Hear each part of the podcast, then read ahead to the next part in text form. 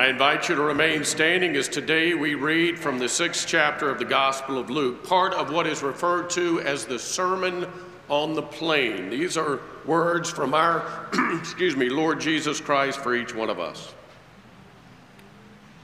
But to you who are listening, I say, love your enemies, do good to those who hate you, bless those who curse you, pray for those who mistreat you. If someone slaps you on one cheek, turn to them the other also. If someone takes your coat, do not withhold your shirt from them. Give to everyone who asks of you, and if anyone takes what belongs to you, do not demand it back. Do to others as you would have them do to you. If you love those who love you, what credit is that to you? Even sinners love those who love them. And if you do good to those who are good to you, what credit is that to you? Even sinners do that. And if you lend to those whom you expect repayment, what credit is that to you? Even sinners lend to sinners, sinners expecting to be repaid in full. But love your enemies, do good to them, lend to them without expecting anything back. Then your reward will be great, and you will be children of the Most High, because He is kind to the ungrateful and wicked. Be merciful just as your Father is merciful. Do not judge, and you will not be judged. Do not condemn, and you will not be condemned. Forgive, and you will be forgiven. Give, and it will be given to you. A good measure, pressed down, shaken together, and running over, will be poured into your lap. For with the measure you use, it will be measured to you. This is the word of God for the people of God. Please be seated. We again say a word of greeting this morning to all of you. We're thankful for your presence here in the sanctuary. We also say a word of greeting to those who are watching online and on television. We're truly grateful that you would be a part of our service of worship as well. We want to say a word of greeting to those in Stuttgart, Benton, Bryant, Conway, and certainly a word of greeting to those who are in our hospitals who are watching on television. We are grateful for your presence with us as well. We continue our series of sermons, God is Big Enough. Today we talking, talk about letting love lead. Let us bow our heads. O oh Lord, in the silence of this moment, prepare our hearts and our minds to hear your word for us this day and work your will in our lives. Amen. When I was in the ninth grade, I was quarterback of the freshman football team. We had a terrible team. We lost every game. During the course of the season, as a result of being so poorly coached, in my opinion, and having such poor athletes along the way as well, the combination is not very good. We had a number of players quit. Our team went down from about 30 players to 15 in just a matter of weeks. But we stuck it out, we kept playing. The morning of the last game of the year, we were 0 and 9. The previous three games, we had not scored a point. That morning, I was in conversation, a heated conversation, with a former teammate of mine who had quit. He was making fun of the team and how poorly we played. He was laughing at me. He was laughing at lots of others who were on the team. And I said, Of course, you have no right to say anything because you quit. We got into a heated exchange, and before long, we got into a fight. During the course of the fight, I threw a punch with my right hand, landing on his left cheek, putting an end to the fight, but I also, in the process, broke my throwing hand. It was the last game of the year. The varsity team was going to be in the playoffs, and I was going to be bumped up to the backup quarterback as a freshman for the varsity football team, but so much for that. My season was over. It was a good punch, though. I mean, I, it landed square. took him down, took him down. I had to wear a cast for a number of weeks on my right hand. It was awkward for me because I write right handed. And so there was some difficulty along the way. On weekends, I had a job with a local contractor doing odd jobs, cleaning out houses that had just been built. And on this particular day, a windy day, He said to me, John, I want you to go out and I want you to go over to this driveway, this asphalt driveway, and I want you to take tar and pour tar in all of those holes along the way. I did that throughout the day and covered my cast in tar.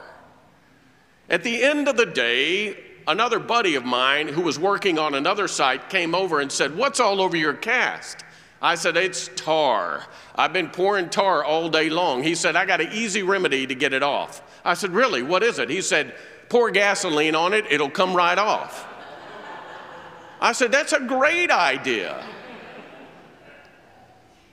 I poured gasoline all over that cast, and it took the tar off. But it also took off a lot of skin as well.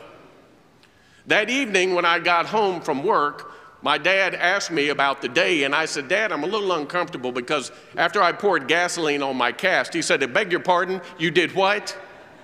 I said, It's really starting to hurt a lot. He went out and got a set of pruning shears and started cutting off my cast, and it had taken off a couple of layers of skin. And I remember my dad saying to me, Why would you do something so stupid? And I said, Dad, are you talking about getting into a fight that started this to begin with? Or are you talking about the gasoline? And he said, I'm talking about all of it, John. Why didn't you just walk away? And I thought to myself, time and again, how much grief I experienced as a result of not walking away from that fight. There was no need for a fight. I could have just walked away.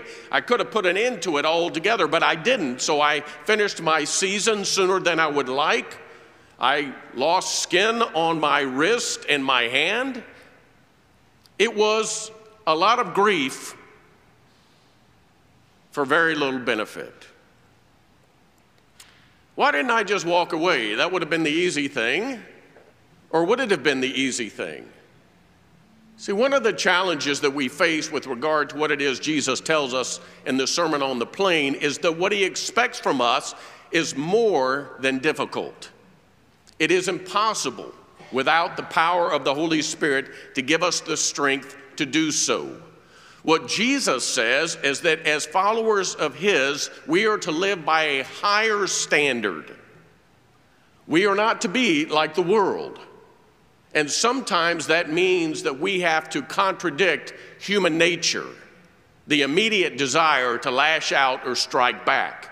In fact, our responsibility, Jesus says, is to let love lead with regard to how it is we deal with every relationship even the volatile ones. Think about it for a moment. Jesus, in essence, says in the Sermon on the Plain, we are to choose God's form of reciprocity over the world's form. See, we say things all the time like, well, they had it coming to them, they deserved it, they brought it on themselves. That's why I got into the fight. That's why I had the verbal altercation. That's why I sent that kind of email. They had it coming to them. But Jesus says that we are to live by a different standard. We are to let love lead, which means that we have to find within ourselves the capacity to be more like Christ than maybe at any other point in our lives when we face conflict and we are ready to unleash our fury. Now remember, in our relationship with God, we don't get what we deserve. We oftentimes say they got it because they deserved it. We don't get what we deserve from God. What we deserve is punishment, oftentimes, and what we get instead is grace and mercy. And what Jesus says is that we are to live the way God treats us in our relationship with other people.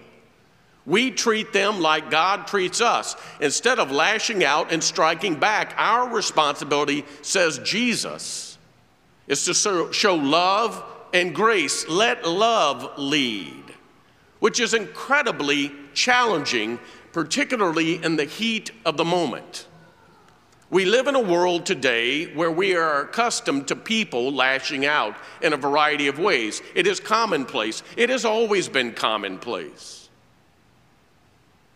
But if we really do follow Jesus Christ and we are to emulate his life, and he is fundamentally the example to all of us of how we live in relationship with God and in relationship with each other, then what we have to remember is that we have to let love lead in the decisions that we make with regard to how it is we respond to any given situation. We all know that if we face some kind of evil or some kind of hate filled act, our natural inclination is to respond accordingly. But we also all know that when we do that, it simply, it simply, escalates or exacerbates the situation, making it oftentimes even worse. And that's the challenge for all of us. In the Old Testament, in the book of Leviticus, it says we are not to seek revenge but we are to love our neighbor as ourself. That is an Old Testament reference. Don't seek revenge. In the New Testament, in the book of Romans, Paul quotes Proverbs 25 Do not repay evil with evil. If your enemy is hungry, feed him. If he is thirsty, give him something to drink. It flies in the very face, oftentimes, of our natural inclination to strike back. And so Jesus places this enormous responsibility on us to live by a greater, higher standard. Love your enemy. Pray for those who curse you. If someone takes from you something that doesn't belong to them but is your property, let them have it. Now, I'm not always comfortable with that, quite frankly, nor are you. And yet, that's the standard by which we are to live. See, our response is not predicated on someone else's behavior. We don't determine how we're going to respond to a given situation only after the behavior has taken place. Our response is to be the same before and after the event happens. We are to let love lead because our character is determined by the character of God. And what is the character of God? In verse 35, Jesus says, God is kind to the ungrateful and the wicked. So, guess what we have to do? Be kind to the ungrateful and the wicked. Now, doesn't that sound appetizing? Isn't that appealing? If you're unkind to me, I'm going to be unkind back. But Jesus says, No, you're not. That's human nature. But you live by a greater, higher standard. If someone is unkind to you, show them what God shows you mercy and grace and love. Because we have to let love lead, says Jesus. G.K. Chesterton, the famous Catholic theologian, said, The Bible tells us to love our neighbors and also to love our enemies, probably because they are generally the same people. Isn't that the truth? Most of the time, the arguments we get into or the issues we have are with people that we're around or we're familiar with family, co workers, neighbors church folk. And if we really do profess to believe in the one who personified love, and if we really are trying to make an effort to live as he lived, then that high standard that he sets for ourselves that we cannot achieve alone has to be a part of the makeup of who we are. And that is extraordinarily difficult and challenging. It forces us to stop and think in the moment without just naturally reacting to the given situation.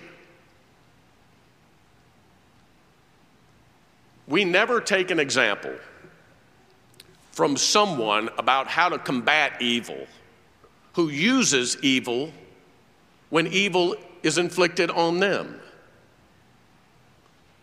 We live in a world where hate filled speech, and all kinds of means of striking back are now almost acceptable. I have a right to my opinion. I'm not going to let someone talk to me like that. And Jesus reminds us that if we will let love lead and we fight hate and evil with love, it is amazing how that hate and evil can be diminished significantly. Oftentimes, couples find themselves in a heated exchange over usually something fairly petty. And it escalates and it gets bigger because neither side is willing to relent. And oftentimes, in relationships like that, where they escalate it to such a degree that it becomes volatile every time there is a conflict, those relationships are doomed. The responsibility in a relationship like that is to be the one who steps up and lets love lead. And sometimes that means turn the other cheek. And what that means is walk away.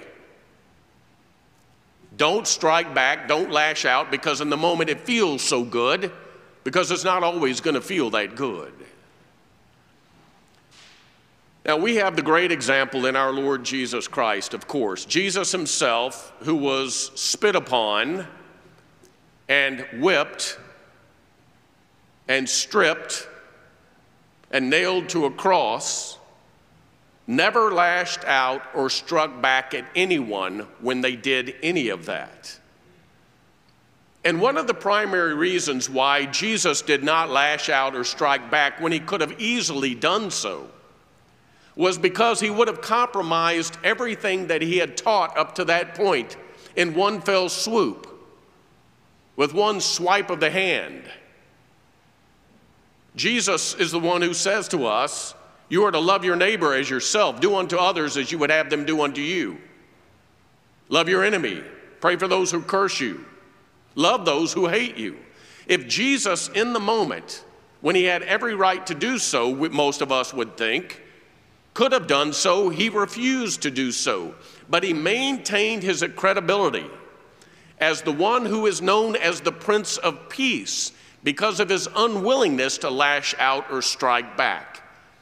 And we know lashing out and striking back comes in all kinds of forms. It's not just physical, it is verbal, it can be done emotionally, it can be done online, as we know. There are all kinds of ways in which we can do that, but letting love lead really is a form of resistance against evil. Martin Luther King Jr. was stabbed on one occasion by a deranged woman. He was roughed up by police many times. He was badly beaten by a white man. We all know that his life was threatened repeatedly. And this is what Martin Luther King said We can't use violence or become the very evil we are fighting against. Isn't that the truth? The reason we don't like evil is because it's evil, because it's wrong, because it's hurtful. But the challenge for us is not to use that which is evil or wrong or hurtful in defense. Jesus says that our weapon against all of that has to be love because that's the way God treats us with mercy and grace and forgiveness and love. And if we follow the one who is God in flesh named Jesus, then we have to live by that standard. And you all, I don't like that sometimes.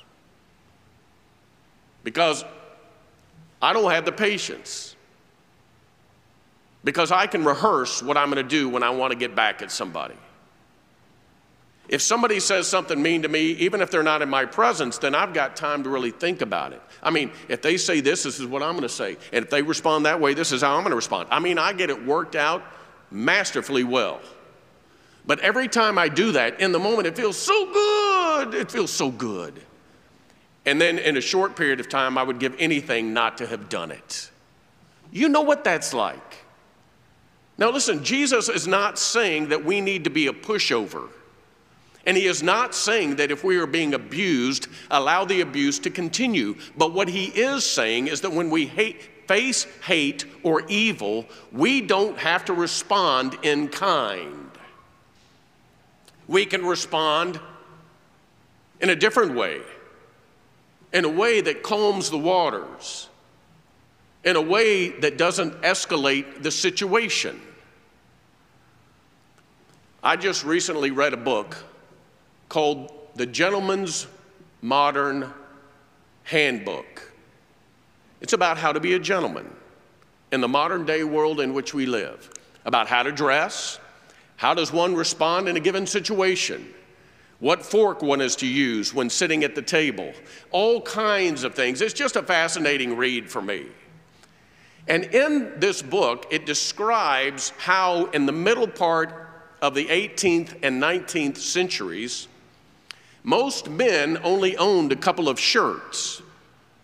So if they were going to get into a fisticuff, if they were going to get into a fight, what was the common thing to do first was that both men who were going to go to blows would take off their shirts. So, of course, not to dirty the shirt. When you only uh, own a couple of them and you might get blood on them, you want to make sure, of course, that the shirt is taken off. So it was customary before the battle took place for a man to remove his shirt. And the way the fight did not take place, however, was when one of the men refused to take off his shirt and would say, Ah, keep your shirt on. You remember that phrase? That's where it comes from. It was a means of turning the other cheek. If you didn't take your shirt off, it meant, I'm not going to escalate this anymore. I'm not going to battle against you. If you kept your shirt on, you walked away. I am oftentimes still amazed to this very day at how many self professing Christians can be so incredibly mean. It happens all the time over political matters or religious matters or social issues. It even happens in the life of the church. Over my years in ministry, I can tell you I have gotten some of the meanest emails you can possibly imagine. And I think almost every clergy person could say that. I mean, I've gotten them that they're so personal. You look like an idiot in those glasses, take them off. Really? I mean, you sent me an email for that? I mean, I've had people who are angry. Most of the time, they're angry over some decision that's made in the life of the church that they don't agree with. Or you're moving to a new church, and on your way out, someone says, I just got to say this. So they do. So often, when that happens to me, my natural response in the moment is to fire off an email that will unleash a level of fury that person has never seen before. And I think, you coward, you sent me an email. Be man enough or woman enough to come to my office. Whatever it may be. I mean, I, again, I rehearse it, I think about it, but one of the things that I learned a long time ago is that I don't want to respond in the moment. I need to step away from it. Now, I'll stew over it for who knows how long. And I'll go home and tell Susan all about it. And then that upsets her. And then I wish I hadn't told her. And then it just, you go back and forth. But one of the things I've learned is I have never, ever responded the way I wanted to. I either don't respond at all or I am so syrupy and so sappy with love that I never hear from that person ever again. And that's what Jesus is saying. You know what Jesus would say if he were standing here today? If you get a hateful email, you know what? Turn off your computer, walk away, count to 10,000, and then Think about what it is you're going to say. But what do you say? You don't try to get up on them, one leg up on them. I've been told by one person that I was icky, by a grown woman that I was icky. I wanted to say, icky? What are you, 14? But I can't do that. I mean, I've, I've had people say all kinds of things, men and women, and I wonder, why would you say that? I mean, what is the intent? And then you get below that and you start to read other things, and it's just awful. So I want to be awful back. And Jesus says, You have no right to do that. You choose God's form of reciprocity, not your natural desire. Because natural desire causes more pain and a greater level of suffering, and it simply escalates the situation. So we respond in love we let love lead. And if we let love lead, we are always, always better for it. Love your enemy. Turn the other cheek. Go the extra mile. Love those who hate you. Pray for those who curse you. And do it with love. Let love lead, and you will always be grateful. Hallelujah. Amen.